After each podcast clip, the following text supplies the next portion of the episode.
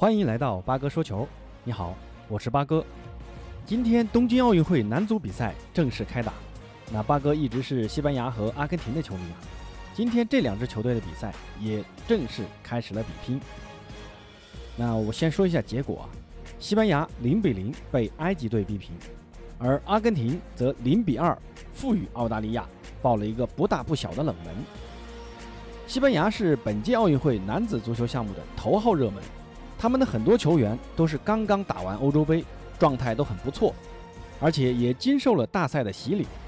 这场对阵埃及的比赛，巴萨阵中有三名球员首发上场，后防线埃里克、加西亚和明格萨坐镇，中场则由欧洲杯最佳新秀佩德里，前锋线则是由两名皇家马德里的球星塞瓦略斯和阿森西奥冲锋陷阵。这样的阵容啊，就是打成年队也是有一战之力的。但比赛开打后，形势并没有朝着人们预想的那样去走。西班牙的中场似乎没睡醒一样，空有超高的控球率，但一脚威胁球都没有传出。那直到第十七分钟，西班牙才完成首次射门。皇马球星阿森西奥的射门直接被门将封堵出界。三分钟后呢，巴萨中卫明格萨就因伤离场，西班牙被迫换人。到了第二十八分钟，西班牙迎来了打破僵局的最佳机会。皇马前锋塞瓦略斯禁区外右脚射门打远角，结果被门柱挡出啊，很可惜。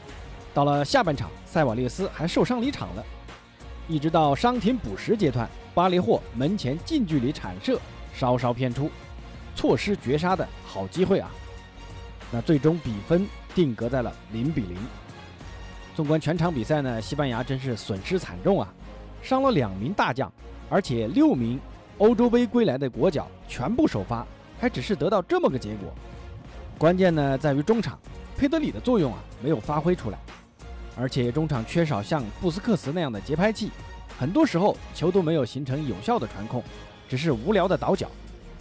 下一场比赛，主帅得好好解决这个问题，同时呢佩德里也得好好休息了。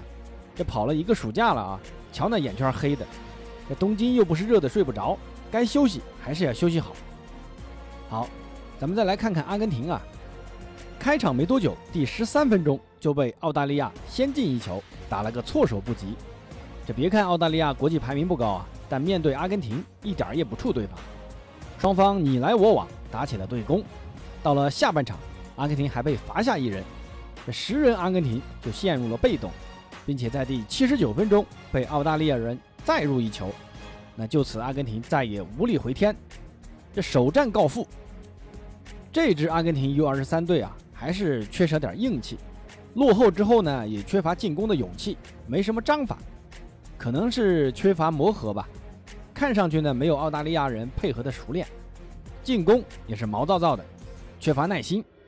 如果明年世界杯，阿根廷真得注意了啊，这些球员。还是缺练呢。那另外提一下其他小组的几场比赛啊，都或多或少的爆了不少的冷门啊。韩国队零比一输给了大洋洲的新西兰队。韩国队可是亚洲的 U 二十三的冠军呢，实力可不容小觑。没想到在新西兰队身上翻船了。欧洲劲旅法国队一比四输给墨西哥队，这个让人真没想到啊，输这么惨。这法国人喜欢开局让几个球再跟你玩吗？那还有一场重头戏啊，巴西队对阵德国队。巴西人上半场就由里沙利松帽子戏法三比零领先德国队。下半场德国人呢扳回了两城，似乎看到了扳平的一线机会。但伤停补时阶段，巴西人保利尼奥又打进一球，锁定了胜局。这进球的可不是之前恒大那个保利尼奥啊。呵 呵就目前的表现来看啊，巴西队是最具冠军相的。无论是个人实力还是团队配合，都明显技高一筹。八哥觉得这块金牌巴西人没跑了啊，跑不掉了。那最后还有一场比赛啊，值得关注一下，日本队对阵南非队。凭借皇马球员久保建英的一个弧线球，日本队一比零战胜了南非队，在主场拿到了开门红。话说这久保建英以前还在巴萨青年队待过，后来觉得没发展，跑去皇马。但皇马也没待下去，一直在外租。新赛季啊，这日本梅西大概率还是要外租出去的。毕竟皇马的非欧盟的名额还是非常宝贵的。那最后咱们是聊一聊东京奥运会开幕式啊，这日本人也不知道哪根筋搭错了，开幕前一天把开幕式的导演给辞退了，因为啥呢？据说，这个导演以前发表过嘲讽犹太人的言论，被犹太人组织给抗议了。日本奥组委呢扛不住压力，就把人在临临开幕式前给辞退了。这个真行啊！明天就开幕式了，今天把把导演给辞了，那明天这谁来统筹负责呢？哎呀，八哥真心希望明天的开幕式一切顺利啊！开幕式呢是在明晚的北京时间七点到十点半举行，希望大家到时可以在电视上一起收看开幕式。毕竟呢，经过两年的疫情啊，好不容易有一个让全球所有人团结在一起的活动，好好珍惜这半个月吧！愿世界和平。好，今天的节目到此结束，欢迎关注订阅主播，咱们下次节目见。